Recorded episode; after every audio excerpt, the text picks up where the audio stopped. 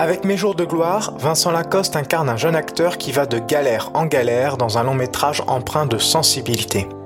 Un premier long métrage signé Antoine Debarry, un cinéaste qui s'est confié lors d'un entretien en compagnie de l'acteur Vincent Lacoste. Une interview réalisée en conférence de presse à laquelle ont notamment participé Grégory Marouzet du site linelanue.com, Guillaume Brancard du magazine Sortir, ainsi qu'Amandine Letourmy et Justine Briquet du site lequotidienducinéma.com.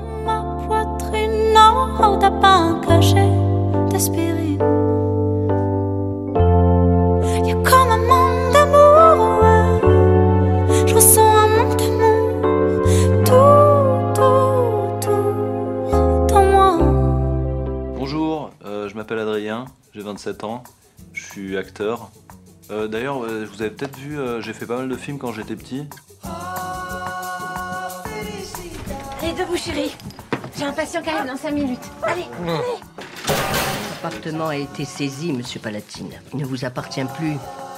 Qu'est-ce qu'il me fait ce con On n'avale pas la carte des gens comme ça. Non, je suis désolée, c'est une décision de justice. Maintenant, je, je, je veux une carte maintenant. Bien sûr, tout va bien, tout va bien. Vincent, comment avez-vous euh, créé avec euh, Antoine le personnage d'Adrien? Parce que quand on vous voit dans le film, et quand on sort du film surtout, on se dit, c'est évident que c'est Vincent Lacoste. Et en même temps, vous réussissez, je sais pas comment on fait, je suis pas comédien, à ce que euh, ce personnage ne tombe pas dans la caricature d'autres rôles que vous avez pu faire précédemment.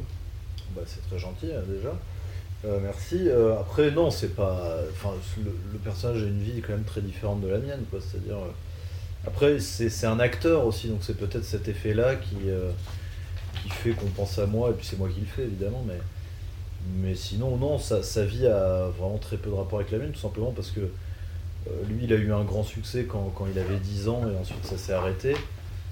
Moi, j'ai commencé à 14 ans, certes un peu jeune, mais ensuite, je n'ai jamais cessé de m'arrêter. quoi. C'est plus, en tout cas, une espèce de projection. Je me disais, tiens, tout d'un coup, euh, si euh, euh, une représentation peut-être des angoisses que je pourrais avoir. Ah, merci.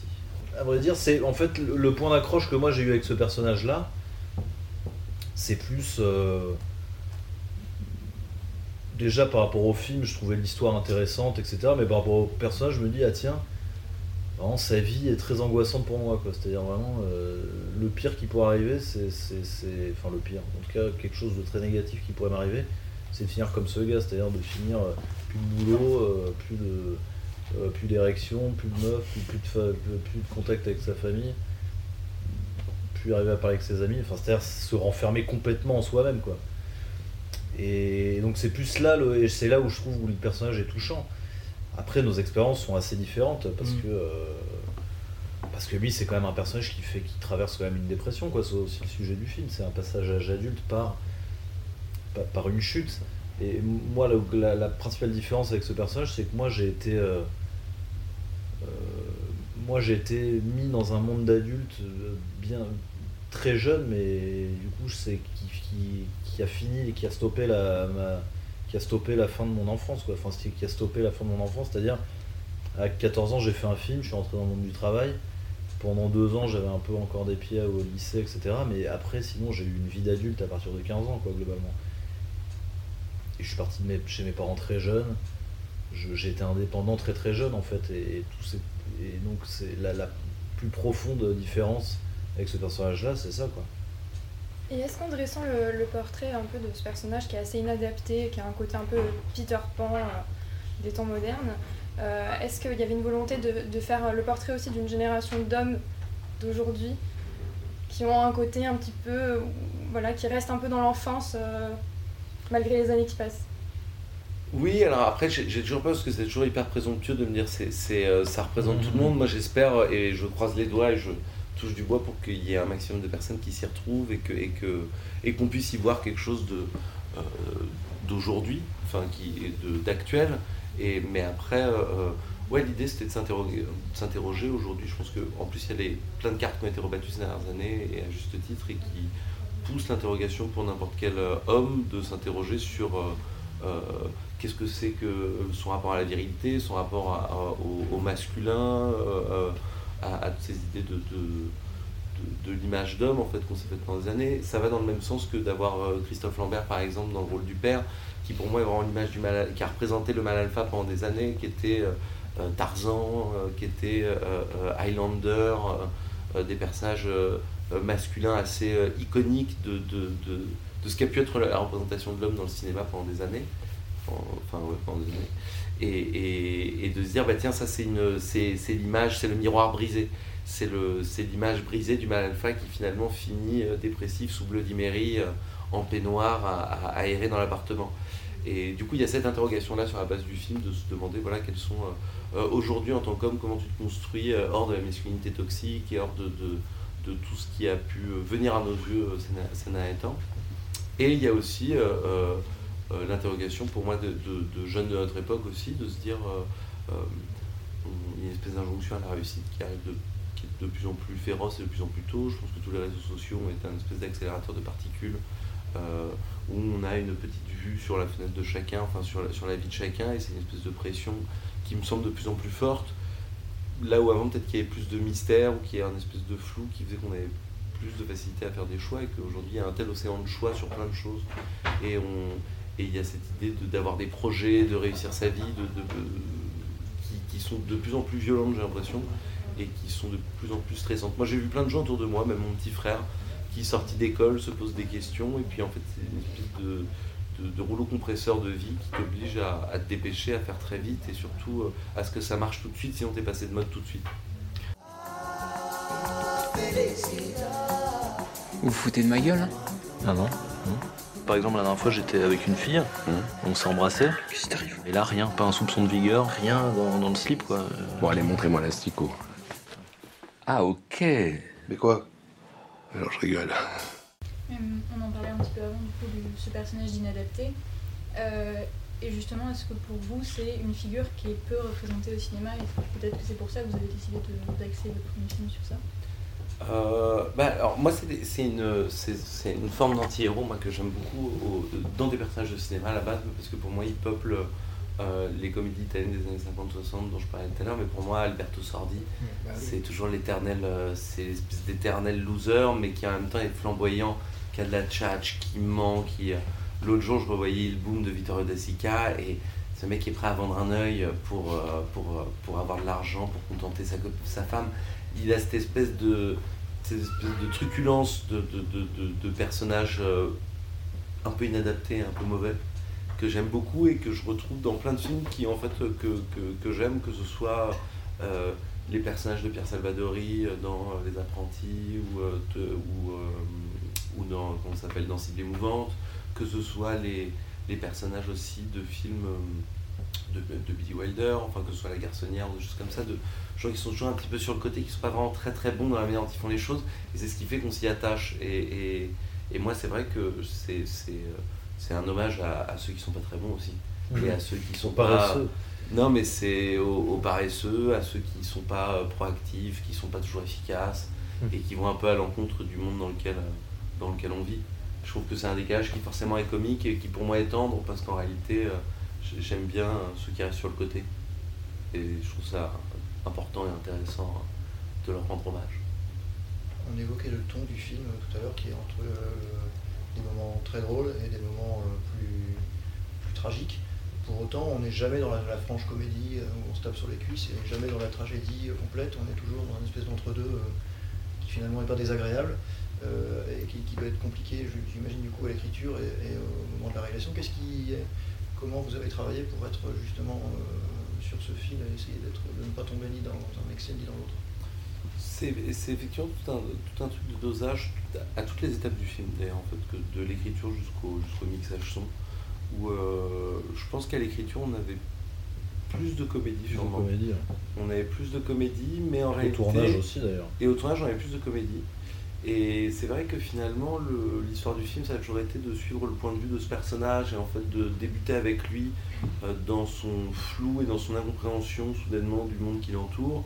Et en fait, que ce soit drôle au début parce que lui ment, parce qu'il est, euh, parce qu'il a ce côté un petit peu nonchalant et, quasi inconséquent. Euh, et quasi inconséquent et que petit à petit il se rende compte et, moi l'idée c'était vraiment que à travers son point de vue à la caméra devait suivre le point de vue comme un, film à la première personne du personnage d'Adrien et que en fait le, drame se révèle euh, en même temps qu'il se révèle, euh, à lui en même temps qu'il se révèle à la caméra et qu'on comprenne petit les choses.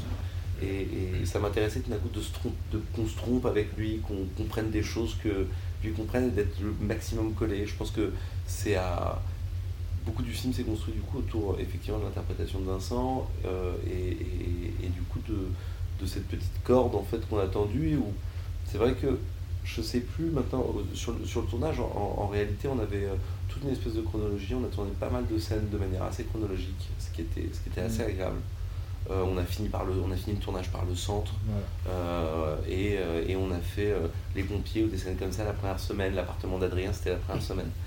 Et, hum, et ce qui fait qu'il y avait cette idée que euh, au début le personnage ne se rendait vraiment pas compte et il mentait, c'était un espèce de système automatique. Et au fur et à mesure que les galères lui arrivaient, tout d'un coup il y avait plus, ou moins de, de plus en plus de moments un peu perdus, il se confrontait, je pense que euh, euh, y a plein de personnages aussi sur le tournage comme euh, le personnage du père, Christophe, qui sont venus apporter une, une, une profondeur et peut-être une, quelque chose d'un petit peu plus grave parce que c'était tout d'un coup ce personnage qui à l'écrit pouvait être peut-être plus comique de père un peu bourré qui fait qui zone dans l'appartement. On avait des scènes de franche comédie, mais c'était quand même euh, un personnage qui est constamment gêné, embarrassé. C'était souvent ces situations-là, et du coup, plus les scènes duraient, plus on virait dans un embarras, et dans une gêne en fait qui, qui était de moins en moins joyeuse et de moins en moins drôle, et que ces scènes de comédie qui étaient un petit peu plus euh, euh, Puis dans la, construction, dans la construction du récit aussi, je pense au montage, je me suis rendu compte que c'est le ton qui. J'ai l'impression que c'est quand même au montage qu'on trouve aussi le ton d'un film, et, et voilà, c'est le ton qui convenait au film. Et, et qu'on trouve le ton, désolé, je me suis laissé happer du coup, et, et qu'on trouve le ton, et puis, et puis, euh, et puis de. Au tournage, j'étais excité parce qu'on avait plein de comédiens super qui venaient tout le temps, et puis on n'a jamais tourné vraiment une scène telle qu'elle était écrite euh, spécifiquement. on improvisait vachement. On s'amusait, c'est-à-dire qu'à chaque fois on avait le texte, mais euh, on se disait toujours. Euh, euh, on rajoute un petit peu au début, on rajoute un petit peu à la fin, qu'on n'arrive pas, qu'on n'ait pas le début de scène plan-plan euh, avec du silence et puis ensuite ça tchatche. Fait que ça tchatche tout le temps et moi, moi, je pense que ça participait à mon, à mon angoisse du, euh, du vide et, du, et des blancs. Est-ce que c'est pour ça que le film justement s'appelle euh, Mes jours de Les gloire jours de gloire Oui, ah oui, le titre. hein, ouais. Bah, le titre, et on est passé par beaucoup de titres. Oui, en fait. Et c'est vrai que Mes jours de gloire m'a- m'a- me plaît parce qu'il a cette, euh, à la fois cette douce ironie de, de- de- d'un mec à qui il arrive que des galères et qui sont, euh, mais en même temps qui en sort grandi pour moi et par conséquent est-ce que ces jours de galère sont pas aussi ces jours de gloire? Est-ce que euh, Oui, oui, rétrospectivement. est-ce que- rétrospectivement est-ce que c'est pas ce qui lui permet en fait justement de de, de, de gravir de graver gravir un échelon. Oui. j'ai eu un bug euh, il y a deux fils qui se sont qui se sont détachés là. et, euh, et, et du coup pour moi c'est pour moi c'est ça. À la, à la fois c'est à la fois Se c'est détache. ironique à la fois c'est assez sincère. Et puis en plus moi c'était tout le, jeu- tout le parallèle aussi par rapport à De Gaulle euh, et à la Marseillaise. À un moment le titre un, un titre de travail ça avait été le jour de gloire et c'est vrai que euh, c'est cette idée qu'on attend tous nos jours de gloire en fait. On a tous euh, cette petite attente. Et est-ce que De ces Gaulle, jours de d'ailleurs, gloire les c'est pas aussi, hein. c'est pas les jours de gloire qu'il a connus quand il était jeune euh, justement ces anciens jours de gloire et que là maintenant il doit il doit les oublier justement pour passer à autre chose plein de lectures possibles. Je peux faire une disserte sur mes jours de gloire. Non mais et, et puis et puis euh, c'est je sais pas c'est comme si aussi aujourd'hui j'ai l'impression que tout le monde attendait un jour de gloire en fait qu'il y avait un jour de gloire qui devait être euh, qui devait exister qui est euh, un nombre de likes euh, sur Facebook Ouais. euh, qui est Yes, une reconnaissance à quel endroit. Et c'est devenu une obsession. On est tout sta- constamment noté commenté. L'autre jour je suis allé voir un spectacle le mec à la fin il a fait 10 minutes en disant ouais s'il vous plaît c'est important faut mettre une note sur internet sur tel site il faut mettre Ah des bon commentaires et tout Quel et, c'était un one man show qui était hyper bien et, et le one man show était super et il racontait des trucs super euh, drôles et piquants et à la fin ça redevenait un agneau à dire euh, s'il vous plaît mettez-moi une note et je me disais euh, putain c'est chiant en fait on vit dans un monde où on attend d'être euh, validé que tout d'un coup notre, notre jour de gloire sera Surtout, on doit le demander. Quoi. Et on doit, on doit, on doit quémander ça. C'est Blanche Gardin qui a assez drôle qui êtes un spectacle, ne mettez pas de notes, surtout je vous en supplie. Ouais. J'en ai marre qu'on note. On note les restos, les hôtels, les gens. euh, maintenant, il n'y a, que- il y a que des notes partout. Ouais, c'est sûr. C'est l'histoire de d'un personnage qui a une mauvaise note. Alors, tout à l'heure, on a un peu. Très très euh, très bon résumé. Divine, de divine, comme Raconte-moi un truc. Bah, Tu veux que je te raconte quoi? Je sais pas, un truc de toi. Bah ouais, bah. Vous avez pensé consulter Oh non, ça c'est pas la peine, ma mère est psy. Allez, raconte à ta vieille mère. Ça va, ça me désemble. on revient pour la fête en fait. Adrien, mon fils, il y a des punaises de lit chez lui. Donc il est, Donc, il est revenu euh, habiter chez sa maman.